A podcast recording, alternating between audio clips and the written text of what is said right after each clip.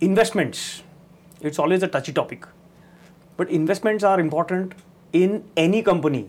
Could be a one person startup, could be a 30% startup, could be a medium scale business, could be a large company, could be a public listed company. Investments are something that are always going to be a key, either to survive or to grow.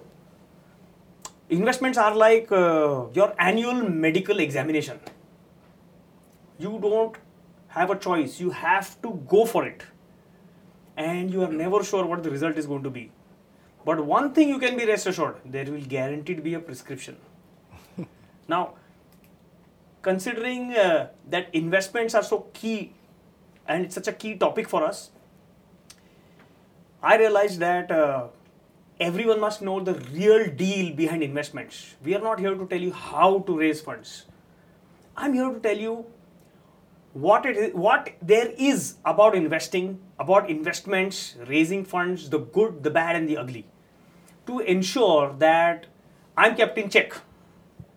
I usually have a guest to who ensures that I'm kept in I'm kept in check also has maybe a different opinion so that we get a better clarity about the topic itself. This this episode uh, we have Mangesh Panditrao who's uh, who's recently sold his company to Graas. G R A A S growth as a service. I know there was a pause and I was wondering, wow, there's a company called Grass. Uh, Mangesh, why don't you quickly introduce yourself Absolutely. to our audience? Great. So, first of all, Gautam, thank you so much for having me here.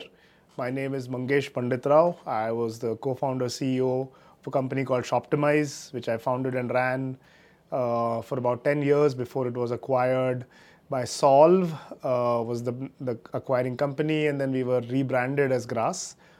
Uh, and as you rightly said, it's growth as a service. That's Excellent selling point. It's an icebreaker. for- it's an icebreaker. Uh, it's the way our new CEO also introduces ourselves. Uh, we are grass, not the one you smoke. So Do you all have head, are you all headquartered in Amsterdam? Uh, not yet, but uh, we have global ambitions, you know, as you can say. But yeah, so we are um, um we are now Graas, which is Singapore headquartered, uh, and Shoptimize was uh, acquired by Graas uh, earlier this year. Um, so um, a little bit more about myself. Uh, maybe people want to know this, people don't want to know this, but Gautam and I know each other for a really, really long time since first grade Far too long. Far too long and some of the things we've done together uh, bond men like none others.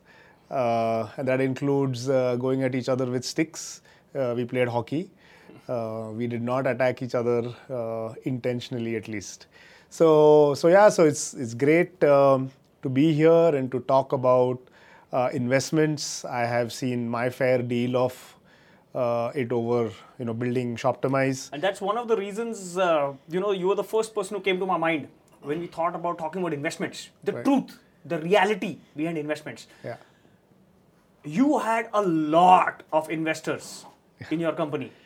Me, on the other hand, I have been more of uh, don't take on investment until you really, really need it, or you have to grow and survive, or, you know, depending on different situations. right At the peak, what was the maximum number of investors you had in Oh, your at, company? at exit, we had 67 investors. 67, 67 investors. investors that included four funds. Um, so it was an interesting journey. Uh, I think it'll take an entire podcast to talk about how I ended up with 67 investors. Um, but um, I mean, you know, as you know, before Shoptimize, I did run a bootstrap company with another classmate of ours. Uh, we didn't raise capital. I was of the same school of thought. We were of the same school of thought. Um, but uh, somewhere during that journey, I felt like crossing over to the other side, seeing what it is like. Um, and having lived both lives, I am, I guess, in a position to talk about the pros and cons of each. So, you know, happy to answer Yeah, so- any questions. Yeah. So here it starts, right? Typically, everyone has this opinion that oh, you have a startup or you have a company or you need investments. Me personally, I don't think you need investments. First, let's just define what investments really mean. Traditionally, people think investments are oh, you have to go to a venture capitalist. or you have to go to some high net worth individual, you have to raise some money from family, friends, fools, angels, whoever comes your way, who's going to invest money in you based on trust. However, there is also one more definition of investment. Every promoter invests in their own company, either as debt, collateral, you sell your, you put your mortgage, your house, your insurance policies, your liver, your kidney, depending on its condition. I think most importantly, your time, right? You are investing heavily in your own startup in terms of your, too. Okay. I'm talking about real investments, right? No, no. So time is a real investment, and I think every entrepreneur needs to think about it that way. Uh, because if you don't, uh, you kind of lose out on. Sometimes it could be the biggest investment in a company, somebody's time, right? Correct. So um, yeah, so so all of these uh, happen. I think the biggest reason to take investments, right? And let's start at that. Is that it enables certain uh, level of risk taking, right? What what I'm saying by that is if you don't take investments and you're funding your company. Uh, a with either your own money or uh, with the revenues the company generates, you're limited to how many risks you can take, right? Because you you don't have that many chances of going wrong and still surviving. Uh, I think investment allows you to do that.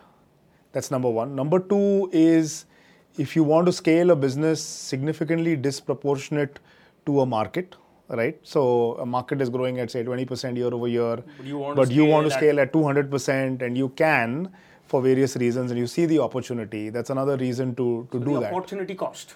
Correct. So, what is the value of the opportunity cost to you? Correct. Can you afford to pay from your own pocket for that opportunity, or do you want to use somebody else's money based on your trust and judgment and then scale that high? Yeah. So I think it's it's not just about your money or somebody else's money, right? First of all, I think if anybody's thinking about taking investments, it needs to be about uh, what is the goal you have in mind, and how is money a part of achieving that goal. I think that's that's a basic, very basic starting point. Uh, sometimes it isn't, right? And sometimes people um, raise money as a validation of their own business. That I raised money so that I could set a valuation for the for my company, So that's a good point, right? Here's the interesting part, right? The economy today, especially around investments, is completely diverse into opinions. One is, you know, things like uh, when you're looking at, say, uh, Byju's, right? or you're looking at a Zomato, they are proudly announcing the the depth of the losses that they are currently incurring. At the same time, you're raising huge amounts of money, or you're going public, and the people are going, in my personal opinion, berserk at trying to pick up Zomato stock. I think it was a mistake. Yeah. And I'm being very, and this is the idea of the podcast, being very brazen about it. I think it is pretty stupid for an investor to get on to be publicly listed and saying i'm going to go after this money i'm going to go after this company put money in in this company because they're showing thousands of crores, crores of losses. of losses. Yeah, yeah. So I think uh, somewhere fundamentally, uh, businesses are built to to make money, right? Uh, so why do we have all of these businesses that lose money hand over fist uh, and continue to do so as they scale, right? and proud of it Uh, sometimes pride, I don't know. Uh, well there I are think lots of companies who proudly say we are never interested in making profits because there is also a school of thought which says that if you are profitable then why would investors come after you it's wrong investors will want to see you grow correct. So there are, in in my opinion, you need money either to survive, it's not a good sign, or you need to scale or grow. If you're looking after growth money, you need to be in a substantially strong position to go after the investors and choose them rather than they choosing you. Yeah. You've seen both sides of the story. Yeah, yeah, absolutely. So uh, I think you know there are more reasons uh, why you need investments, right? Uh, survival, growth are two. Uh, but I think if you look at different stages of the company, when you start off and let's say you're doing something that is fairly new, uh, nobody's done it before, product market fit doesn't exist, um, but you believe that it's going to be a big problem in the future and you want to start working on it today, uh, you're usually pre-revenue because the market hasn't really reached there Correct. and you're trying to build something that will be ready when the market is ready and hence eventually you know, very large.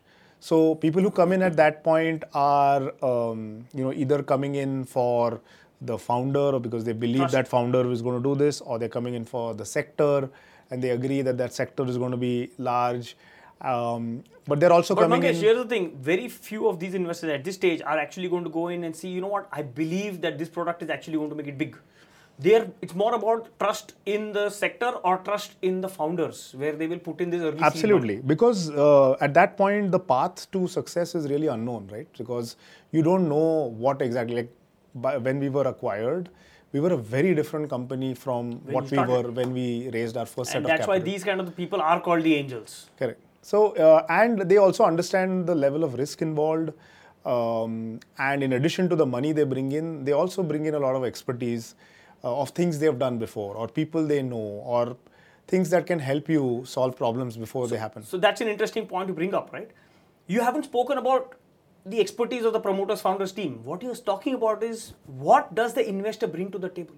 And a very common mistake people make when getting investors is oh they see the money aspect.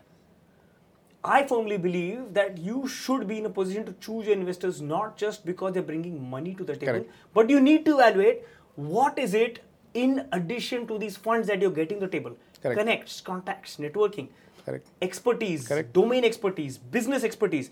If you have an investor who is looking to help you grow because they're seeing themselves grow, it could potentially be the right A investor. win-win situation. Yeah, absolutely. You know, I started off with the example of a medical examination for investments. Let me take it to the next level and then we'll probably get into a little bit of a debatable, controversial discussion. you know, like I said, raising investments is like an annual medical examination.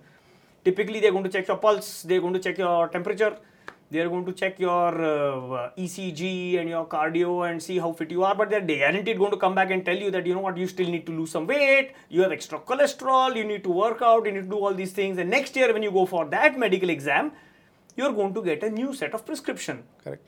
However, what we miss out is that this may be an annual examination. However, investors are like the monthly governance medical examinations.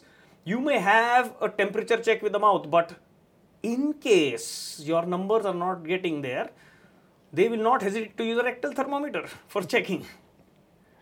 You've, Yeah. you've, you've been in these uncomfortable situations yourself. Fortunately, no. Uh, So you have, I'm sure he has to say that. Yeah, I have to because I think the thermometers that we had uh, were good enough and we never had to go rectal. Uh, but at the same time, um, see, why do so? So look at it from a different lens, right? We are talking about it from an entrepreneur's lens and when he should raise money, etc., etc. If for a moment you look at it from the investor's lens, why is he putting in money, right?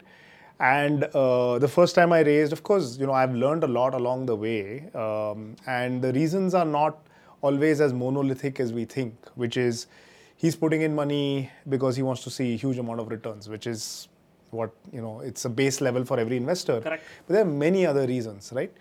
Uh, sometimes they're putting in money because they want to bet on this team and they want to see that uh, you know this team really do well. And sometimes even sectors change and problems they are solving change. A lot of things change, but the team stays. So the value, Correct. the value Correct. addition that you are going to bring to the market, to your consumers, to the business, to that sector, right? So um, again, coming back to why these investors are investing, some of them are getting in because they want to understand this sector very closely through the startup. You know, so they may be in an allied field. They may be like I had some investors who were in very high ranks in very large retail companies, but they wanted to know what's going on in India. They, they wanted to know what you know brands in India think about, and this was their window of learning that, while being a part of the the cap table and being So investors. basically, get into the ecosystem to understand the ecosystem. So that's another motivation. Pay that. Correct. pay the so it's like a yeah. So so that's that's another motivation, and there are multiple such motivations. It's important for uh, an entrepreneur to understand why this particular investor is coming in, um, and it's very difficult to understand that, and sometimes that creates a lot of issue because you feel like, hey, we are growing, right? You should be happy, but maybe that was not the intent of that investor in the first place. So uh, you need to uh, kind of understand and figure out who they are. Plus, you have to understand that every investor has a certain part of the journey, right? I mean, there are very few investors who invest in a in an idea and a couple of people. Um, they are usually not the same as people who will invest you know, when you're scale. growing. Yeah, absolutely. When you're growing from the 100 million to the billion mark. any entrepreneur always has difficulty in letting go of the control, the direction. And control is one of the key factors that things actually break. A lot of founders get pick up the stress, get frustrated, quit, untimely exits because of the tussle between the investors and the entrepreneurs for control, for direction Yeah. you might want to go in a certain direction because that's your ethos. Yeah. But an investor might actually look in a different direction, say, you know what, that's where the money is. And if you all are not aligned, it's a recipe for disaster. Yeah. So I think that's clearly, you know, when you brought in the wrong investor who. But you don't Uh, know yeah, who is you- you wrong investor until it's far too late in the game. Yeah, I mean, I agree that sometimes when you're bringing people in, you don't know how it is going to be. But I think um, sometimes control is overrated, right? So to give you a simple example, at the time of exit, I don't think you know the founders of Shoptimize had controlling stake because we had raised capital over time, etc., etc. But at no point did we believe or feel like we were not in control, right? And there are multiple reasons for it, right? The reason you are in control is not because you hold a certain number of shares in the company. The reason you are in control is because there is nobody else in the world who can give more to this business and this company than you can. And as long as you're that person, you're in control. If that, if you're no longer that person, you're not in control, right? It's as simple as that. Um, but when you're when you're giving up control, um, it's it's it's also a good thing because you bring in contradicting opinions into the company. And one of the jobs of the CEO or the founder is to be able to, um, you know, triangulate all of this information and go in the right direction. So some of the things that I personally have been guilty of is listening to the investors too much, right? Uh, because I had taken in capital and I thought it's their money, and I always looked at it as You're trying to be the nice guy. it's not necessarily the nice guy. I, I was always looking to learn, and I always believed that other people knew more than me, um, which sometimes is is not always the case. Yep. So um, so I think as I a have founder, exactly the opposite problem. I know that. Who There, are, knows it there are better? times when you feel, you know what, I know what I'm doing and I want everyone to follow. Yeah. And it causes a lot of issues. But it, Yeah. this is entrepreneurial journey. This is how it's going to be. If an investor looks at a future financial driven economic downfall and is asking you to cut costs and lay off people, there has to be a line where you draw where you need to be either on one side of the line, aligned or misaligned. Yeah. It can be a make or break for a company. Yeah. And in most cases, the founders don't call that shot. That's not true actually. It depends on the stage of the company also, right? When you're looking at really large publicly traded companies, stock markets, this and that, I think there are so many different stakeholders that there is not one or two people making the calls, right? Uh, there are some exceptions, but uh, but as you grow larger, it's not one or two people making So that it's call. a group of people who are going to make that call Correct. and take it. So so every company you know for they have a board for that reason they uh, you know it shouldn't like at least in my 10 years we never had to go to a vote uh, but if it does you know you should be willing to go to a vote um, and be willing to win or lose based on you know how you present your case to everybody right? So to put that more in perspective about exactly what you're saying is, uh, typically people think I have to run a company and I have to get some investors, and every time an investor is asking for a board seat, you know things like that or seats. yeah. It depends on that dynamics where you need to align yeah. how your board is structured. correct and you need to be in a position where you do realize that there are majority of the people running the same ethics the same ethos the same direction. Correct. Uh, uh, more or more often than not a lot of people run after the monetary factor in the investments while relinquishing control over the board. Yeah. and you realize after some time that i have no more control left. Yeah. So the balance is important. Yeah. So remember that the board of directors is there for a reason. The executive committee is going to run it. There could be a board which appoints a CEO and executive committee to run this. You need to be party privy and in agreement with that decision. Otherwise, there are recip- these are recipes for disaster. Yeah, absolutely. So, um, yeah, you, how do you construct your board? You're always a minority in a board as soon as it's a three-member board, right? Uh, it's not so much about who, what, where, but it is about being able to convince, persuade, take uh, contradicting uh, opinions, uh, also be able to compromise in certain cases. If you wanted A, somebody wanted B, um, and it happened the last two, three times that you got your way, and but this time uh, you're willing to try something out because it's not just about uh, doing what you think is right, which is very important.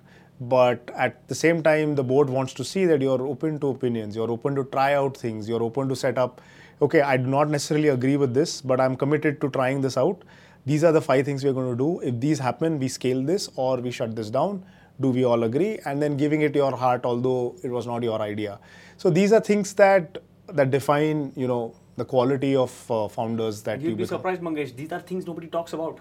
This is one of the reasons why we had this podcast. Yeah. That we need to get out the real deal for people who are trying to raise money or people who are trying to get in larger investments. Yeah. That the importance of a board. It's your extremely- place it's in the extremely board. important. And ensuring that your entire board is aligned to the decisions which are taken which need not be yours. Yeah. And then we all drive towards a common goal. Suppose you have a company which is maybe three years old, maybe two years old, or maybe 25 years old. How far are you looking after the team? And I don't mean in terms of salary, you have to pay a salary. That's what your dues are, your work's worth. Yeah. In addition to that, how do you make that team a part of the ecosystem, a part of the stakeholders? Yeah. ESOPs. So absolutely. So so there are all these instruments, right? Uh, there are ESOPs, there are RSUs. Um, like we brought in a, a third co-founder in our second year of existence, um, and uh, it's not very common to do that. So you you bring in people, you make them a part of your journey, and uh, you share the responsibility of doing this, right? Along with the potential winnings.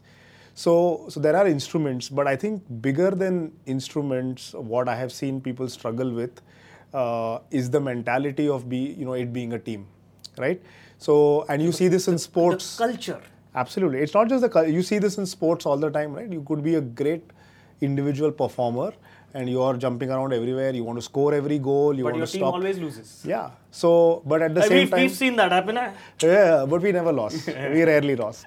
That's a different uh, part of uh, of our team, but um, but nevertheless, um, it, it is how you make the rest of your team members feel in terms of how much they are a part of this journey, right? And there have been situations um, where you might own significant stake. You might be one of the co-founders, but you still don't feel like you're, a, you know, part of the journey anymore Right. right? And there are other cases where you could have a very small piece of the company, but, But your opinion, yeah, exactly. So that feeling matters, and to be able to nurture that feeling in a team is one of the least spoken about skills of an entrepreneur, right? To make 20, 100, 50 people, 500, 5,000 people feel a part of the journey. Yeah. Entrepreneurship, setting up a company, starting a company, scaling a company has never been easy. Investors are along, help you along the way. Sometimes, if you're able to choose the right investors and get there.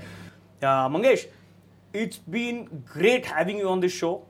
I enjoyed our discussions, uh, however awkward they were sometimes. and uh, I'm pretty sure that the next time you go for your medical examination, you're definitely going to remember this podcast. Yes. So thank you very much for being on this podcast. It was a pleasure talking to you. Same here. Thank you See so you much. Yeah. Thank you.